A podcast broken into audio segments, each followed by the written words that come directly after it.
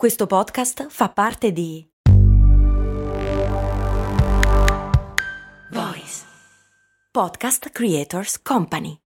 Oggi Voice ti consiglia Ciao, se stai cercando un podcast diverso dove trovare percorsi per la meditazione e il rilassamento, parole, pensieri per il tuo benessere, questo messaggio è per te. Il nostro podcast si chiama Meditazione guidata e rilassamento. Ci trovi su tutte le piattaforme di podcast. Ti aspettiamo. Se c'è una cosa che mi ha sempre messo in difficoltà è quella di presentarmi.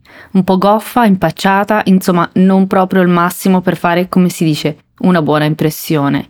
Negli anni forse sono migliorata leggermente, ma ho ancora tanto da imparare. Come si fa a presentarsi in modo efficace? Ne parliamo oggi in questa puntata. Ciao, sono Stefania Brucini, ho creato Simple Tiny Shifts il metodo per smettere di procrastinare, aumentare la produttività ed essere più felici. Ti do il benvenuto al mio podcast, Valorizza il tuo tempo.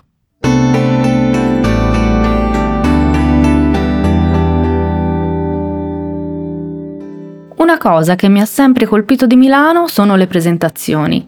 Sono arrivata a Milano nel 2007 dalla provincia toscana, come ben puoi immaginare, due mondi completamente diversi. L'approccio comune era Ciao, cosa fai nella vita? Credo la prima volta di essere rimasta senza parole, per due motivi. Il primo perché non me lo aspettavo, ma in che senso cosa fai nella vita? Neanche ci conosciamo e già devo partire a parlarti del mio lavoro? E secondo perché quando sono arrivata a Milano non stavo facendo ciò che avrei voluto e stupidamente, e lo ripeto, stupidamente, mi sentivo a disagio. Questo imbarazzo era anche dovuto dal fatto che avevo intuito cosa c'era dietro questa domanda, ovvero dimmi cosa fai e capirò chi sei. Forse ciò che ci leggevo era anche dimmi cosa fai e capirò come devo trattarti. Qui c'è tutto un altro tema, il fatto che alcune persone cambiano atteggiamento in base a chi sei e cosa fai, che poi si traduce in quanti soldi hai, che posizione hai, lo status, ovvero quanto potere hai, come puoi essermi utile e via dicendo. Questa cosa mi irrita in particolar modo perché è un atteggiamento molto lontano dai miei valori e la vedo come una grande mancanza di rispetto, ma su questo ci torneremo. Torniamo alla questione delle presentazioni.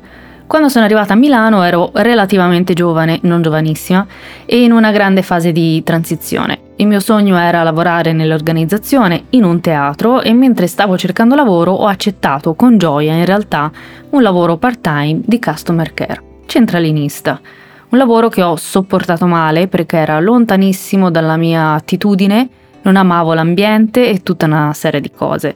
Però quel lavoro aveva una funzione importante, permettermi di guadagnare mentre cercavo il mio lavoro ideale, tra virgolette. Anche qui poi dovrei aprire una mega parentesi, ma ci torneremo sul fatidico lavoro ideale. Cosa significava quindi per me quella domanda in quel periodo? Rispondere alla domanda tu che lavoro fai mi costringeva a dare una risposta che forse non avrei voluto dare, perché avrei voluto fare altro. Intuivo che dall'altra parte non c'era poi così la voglia di conoscersi, di approfondire, ma solo di etichettare, collocare. Come quella volta che una conoscente di mio marito, allora fidanzato, si avvicinò a me chiedendomi: Anche tu sei musicista? E io no al che girò i tacchi e se ne andò via. Evidentemente non ero interessante. Insomma, quando sono arrivata a Milano mi sono abituata a non essere la persona più interessante della stanza. Non c'era spazio, non trovavo spazio o semplicemente, consideriamo anche questa ipotesi, non ero la persona più interessante della stanza.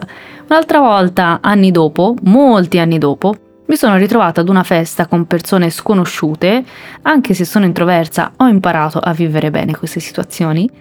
E immaginati la mia faccia terrorizzata quando la padrona di casa dice alle 20-30 persone presenti sediamoci tutti e presentiamoci. In quel momento volevo scomparire, uscire dalla scena, andare a casa. Hai presente quando dentro di te ti dici no dai, tutto, ma questo no c'era poco da fare e quindi mi sono seduta aspettando il mio turno, con mille pensieri, cosa dico, dico così, no aspetta lo dico in quest'altro modo, insomma il risultato è stato pietoso. La mia voce tremava quasi, credo di non aver fatto neanche un discorso di senso compiuto, insomma la mia emozione, goffaggine e tutto quello che vuoi erano palesi. Il problema in queste situazioni è che finché hai 20 anni vieni perdonato, ma quando ormai sei adulto, beh, non è proprio il massimo. Questo episodio è entrato nella top 10 dei miei episodi tabù, ovvero quelli a cui preferisco non pensare perché mi mettono ancora a disagio. Però l'emozione e l'imbarazzo è stato così forte che è servito per migliorarmi, sto ancora imparando, eh. Però ho imparato che al di là di ciò che fai e al di là di quello che uno potrebbe suggerire sul vendersi tra virgolette, nel senso di raccontarsi, l'aspetto principale è la fiducia in se stessi, in ciò che si fa, fiducia nelle proprie scelte e un grande radicamento e allineamento con i propri valori. Insomma, prima di raccontarsi agli altri è importante capire chi siamo e conoscere noi stessi, che poi era una delle massime preferite da Socrate. In entrambe le situazioni mi sentivo in difetto per varie cose. Mi sentivo che mancava qualcosa e infatti nelle mie presentazioni è emerso proprio quello, tutte le mie debolezze, ma ancor peggio la visione che avevo di me, di una persona che non aveva molto da raccontare, di una persona non interessante, che aveva dei sogni e dei progetti, ma che sentiva forse sciocchi perché troppo ambiziosi. Insomma, se ero la prima a pensare che i miei sogni fossero sciocchi, come avrei potuto convincere gli altri? La scorsa estate mi è capitato ancora di ritrovarmi con alcuni amici quando una persona, conoscente di una mia amica, dice con fare arrogante E voi chi siete? Da lì, da bravi milanesi, me compresa, abbiamo iniziato a dire cosa facciamo. Il cosa definisce sempre il chi siamo. Ma è veramente così? Era sicuramente molto più bello quando eravamo bambini e bastava il nome e poi iniziare a giocare. Ho scoperto che una delle situazioni che più mi piacciono è quando in eventi di socialità ci presentiamo con il nome e poi si parla del più e del meno.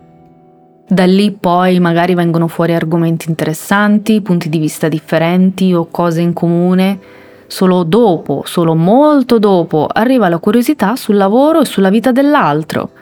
Ad ogni modo, per tutte le volte che dobbiamo presentarci in situazioni formali ed è richiesto o necessario parlare di lavoro, come possiamo fare per non impappinarsi? Condivido con te un articolo che ho trovato sull'Harvard Business Review.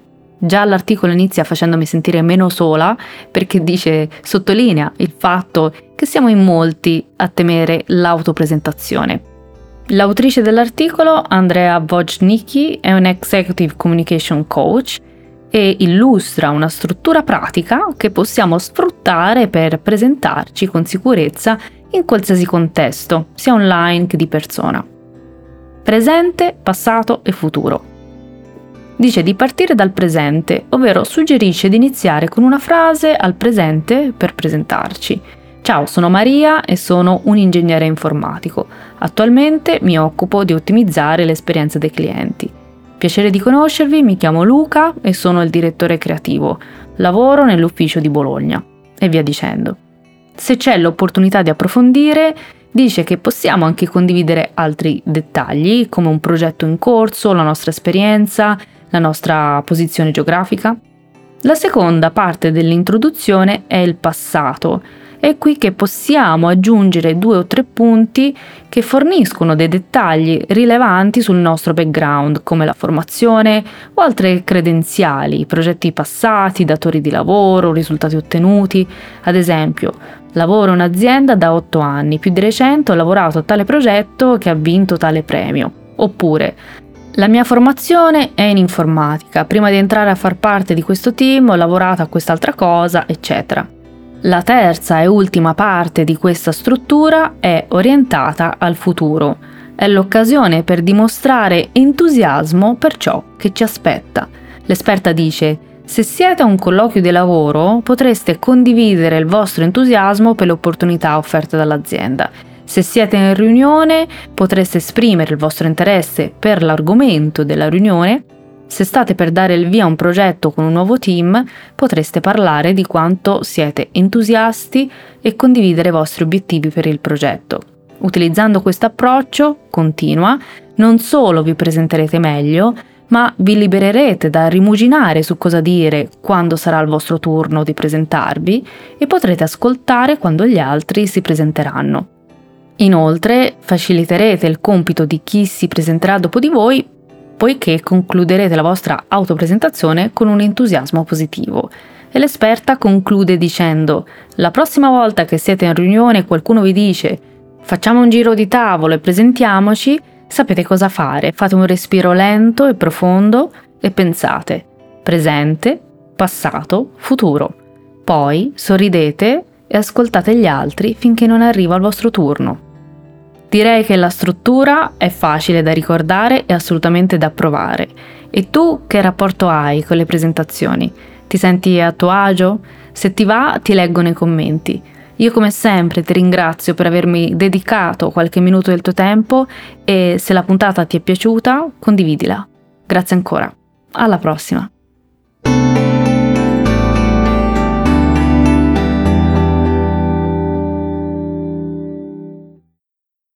Ciao, sono Arianna di Voice e oggi ti consiglio di ascoltare. Hai mai finto un orgasmo? Sai come funziona il piacere sessuale? Quando devi fare sesso entri in ansia e ti perdi tutto il bello? Sono Leni, faccio la psicosessuologa e la mia missione è che tutte le persone possano vivere una sessualità serena. Ascolta il mio podcast Vengo anch'io, lo trovi su tutte le piattaforme.